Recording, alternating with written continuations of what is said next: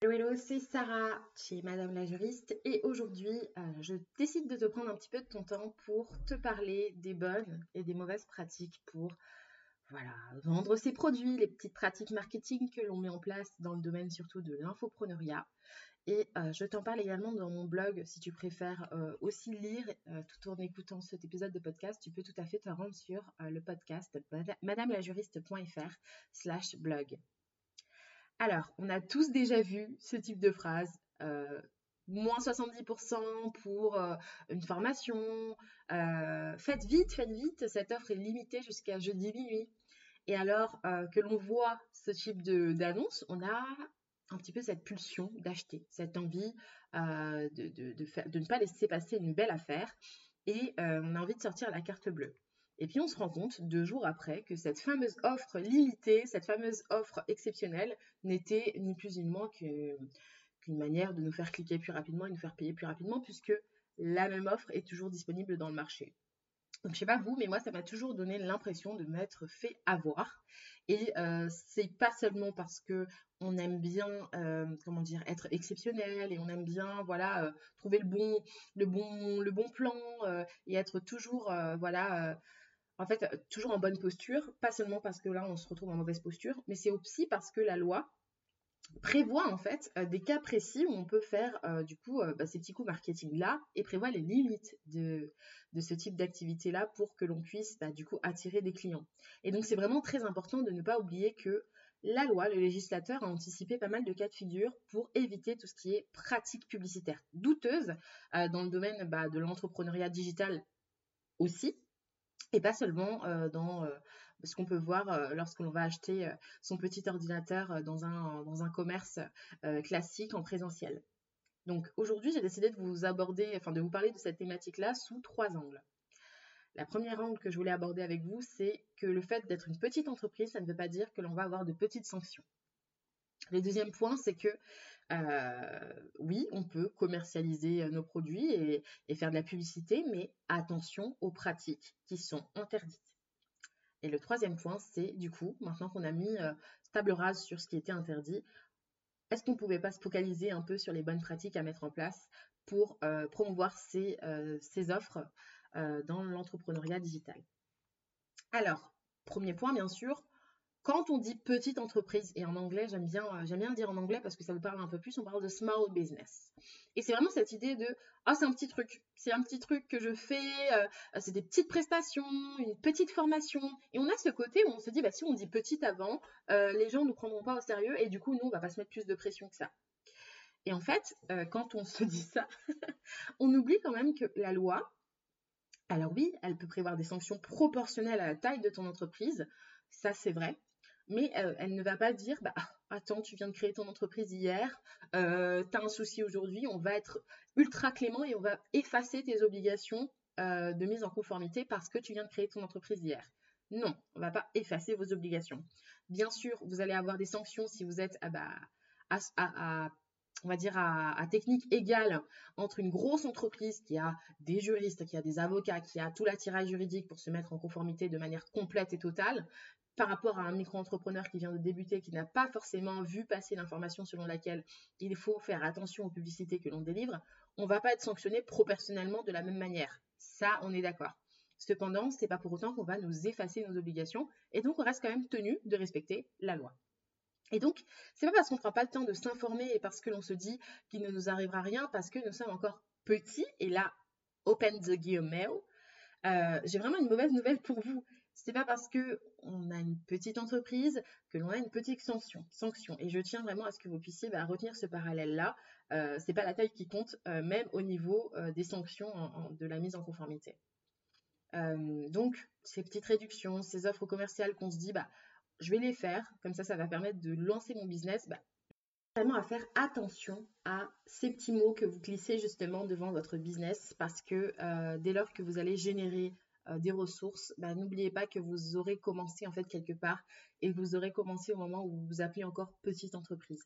Donc n'oubliez pas euh, de vous respecter dans un premier temps et de prendre en compte le fait que votre entreprise n'est pas petite, grande, mince, grosse, peu importe, c'est une entreprise. Voyons désormais ce que on peut appeler hein, ces pratiques publicitaires qui sont interdites dans le domaine de l'infopreneuriat. Quand on va commencer à se former dans le domaine du marketing, on entend, enfin, la tendance est plutôt vers euh, le fait de créer un sentiment d'urgence, proposer des offres vraiment irrésistibles, faire de grosses promotions, tout ça pour créer de la vente, quitte à vraiment euh, faire une danse un petit peu dangereuse avec l'interdit. Parce que ce que les gourous du marketing vont souvent vous dire, c'est voilà, faites-le parce que ça va vous rapporter de l'argent, point. Seulement, euh, on ne vous précise pas suffisamment qu'il euh, y a des limites à tout ça et que certaines limites sont justement interdites par la loi et que créer un sentiment d'urgence dans un certain délai, ok, mais s'il est permanent et qu'il se repose sur euh, des offres irrésistibles qui finalement ne sont jamais vraiment promotionnelles et qui finalement sont constantes à l'année, genre le moins 50% à l'année, ça c'est pas ok, d'accord? Et ça fait partie des pratiques interdites les plus courantes dans le domaine que l'on peut voir en ligne en tout cas et qui sont banalisées. Donc, on, met à jeter à la poubelle ces réductions annuelles à moins 50%. Parce que ça, on le voit beaucoup dans les produits digitaux. En fait, on se dit, une personne qui va venir sur le site internet, elle va tomber sur cette promotion, elle va dire, punaise, quelle bonne affaire, je vais acheter.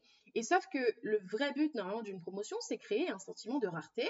Euh, voilà, une petite période dans l'année euh, où on va faire des réductions, point à la ligne. D'accord? Et donc, euh, le problème, c'est que pour ceux qui continuent de faire ça et qui continuent de faire ça, ils tombent dans le, côté interdit de la loi et où effectivement on va toucher à de la publicité mensongère, voire trompeuse.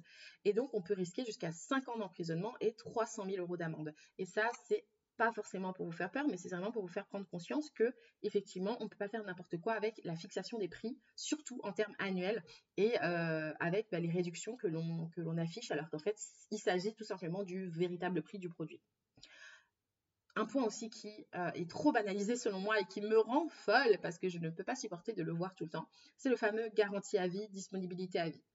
Euh, on vous a déjà dit, je pense, cette phrase, vous aurez accès à vie à cette prestation, à cette formation, à ce programme en ligne.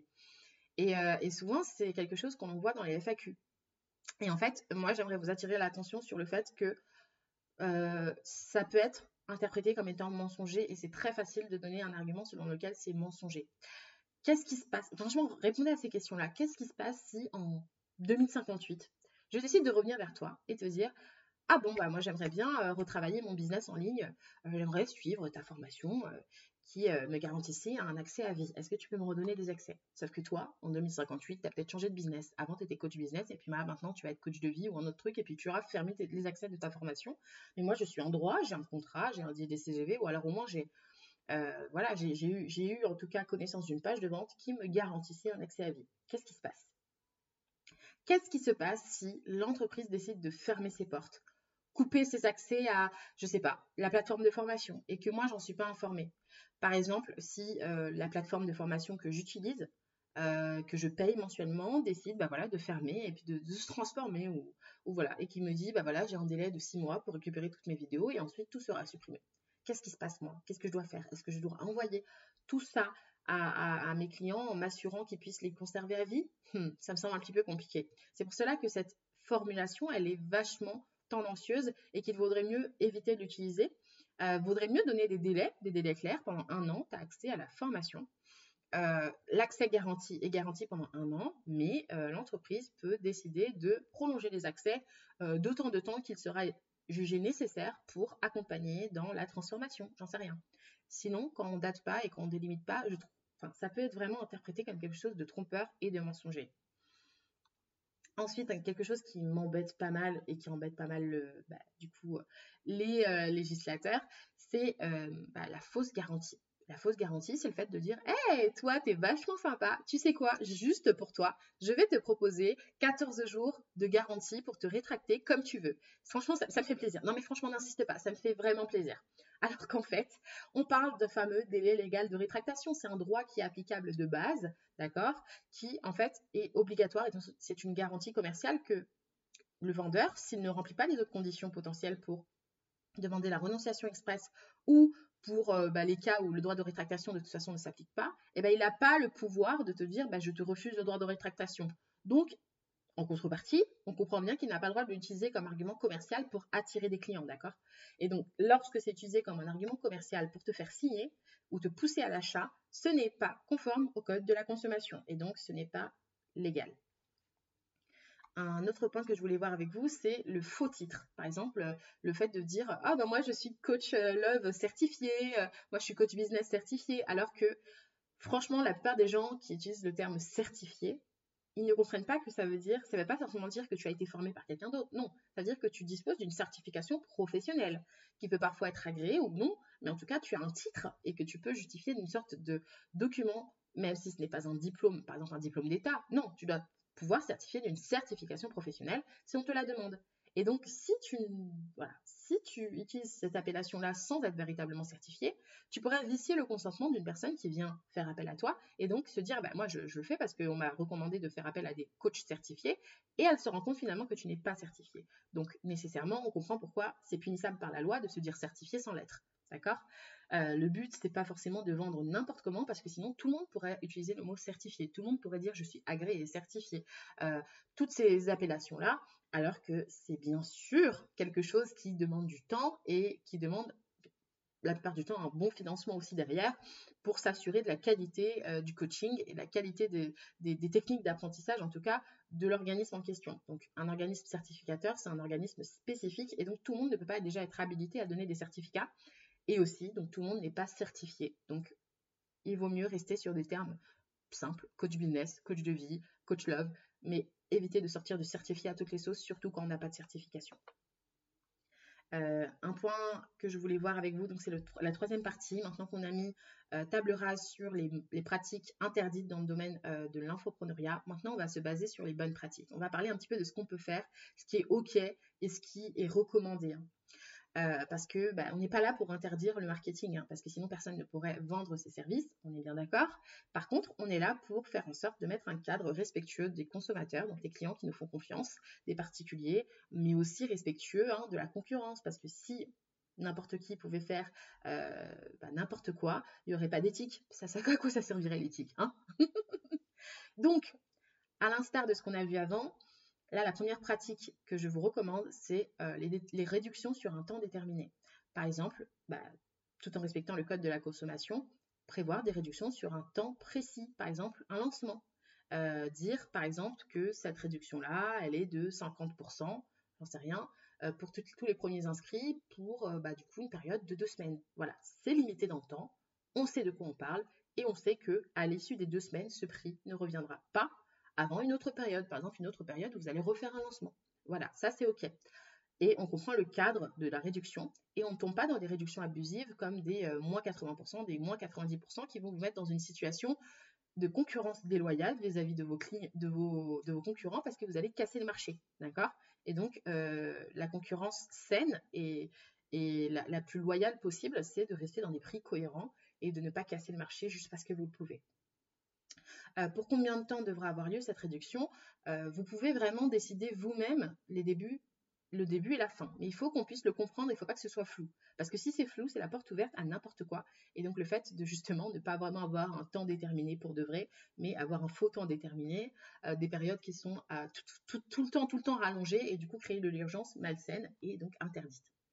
La deuxième bonne pratique que je vous recommande, c'est d'avoir une manière de vendre de manière douce et respectueuse par exemple, je ne sais pas si vous avez déjà connu ces situations où il y a des personnes qui vous appellent et vous harcèlent et vous harcèlent pour vous vendre un programme, un accompagnement, une formation, un nouveau forfait, téléphonique ou qui vous appellent pour utiliser votre crédit CPF. Et même aujourd'hui, on vous envoie des SMS. Je trouve ça hyper invasif.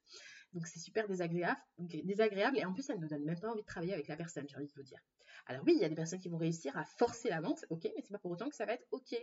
Il faut favoriser des process de vente doux, d'accord, et respectueux euh, du non. Une personne qui vous dit non, comme dans tout, comme dans partout, une personne qui vous dit non, vous pouvez lui laisser peut-être l'opportunité de revenir sur sa décision, vous pouvez revenir relancer la personne, lui dire bah, je reviendrai vers toi peut-être dans deux semaines, je vous enverrai un dernier mail, n'hésitez pas à nous, faire un retour si vous avez envie ou non de travailler avec nous, mais tu vas pas faire du forcing à l'appeler toutes les journées, d'accord? Et tu vas pas l'appeler encore moins toutes les heures, parce que moi j'ai déjà eu ces situations-là pour des personnes qui voulaient me vendre un programme euh, d'accompagnement alimentaire. Donc euh, vraiment, euh, c'est vraiment la, en plus la meilleure manière d'attirer des mauvais clients parce qu'une personne qui va te dire non parce qu'elle n'a pas l'argent et que tu vas insister, insister, elle va peut-être dire oui, mais tu sais pas sous quelles conditions. Tu vas t'imaginer tout de suite être milliardaire ou riche à la suite de ça parce que tu vas avoir plein de clients comme ça.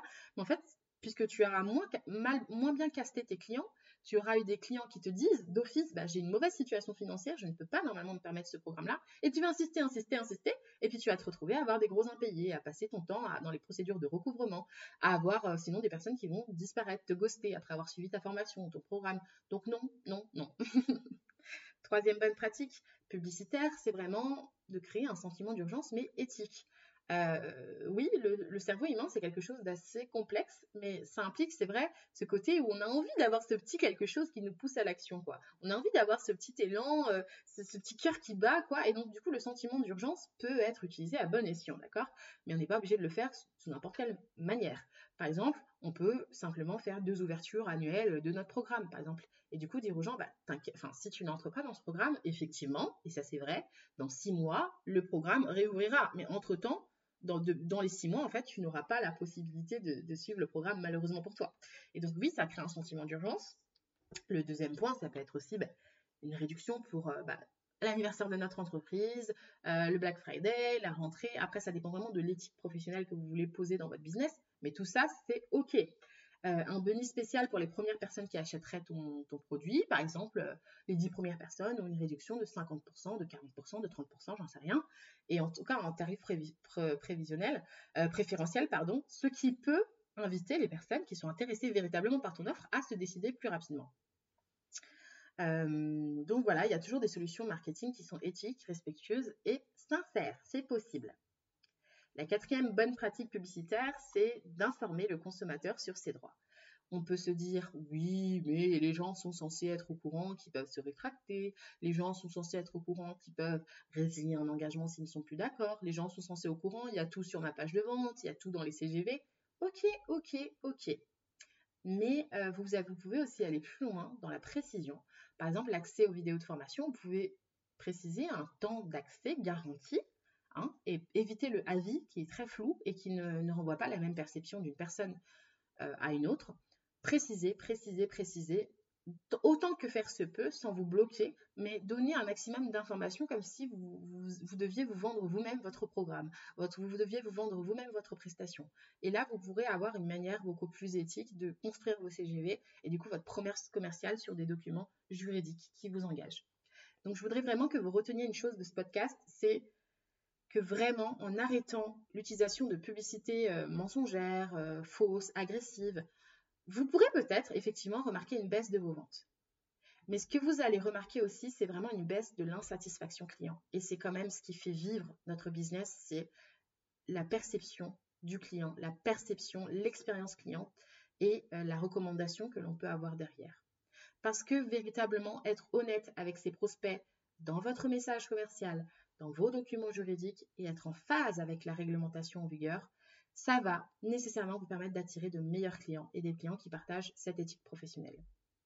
Donc n'oubliez pas que en faisant ça, en vous mettant en conformité, vous ne respectez pas seulement votre entreprise, vous respectez pas seulement vos clients, mais vous commencez par vous respecter vous-même.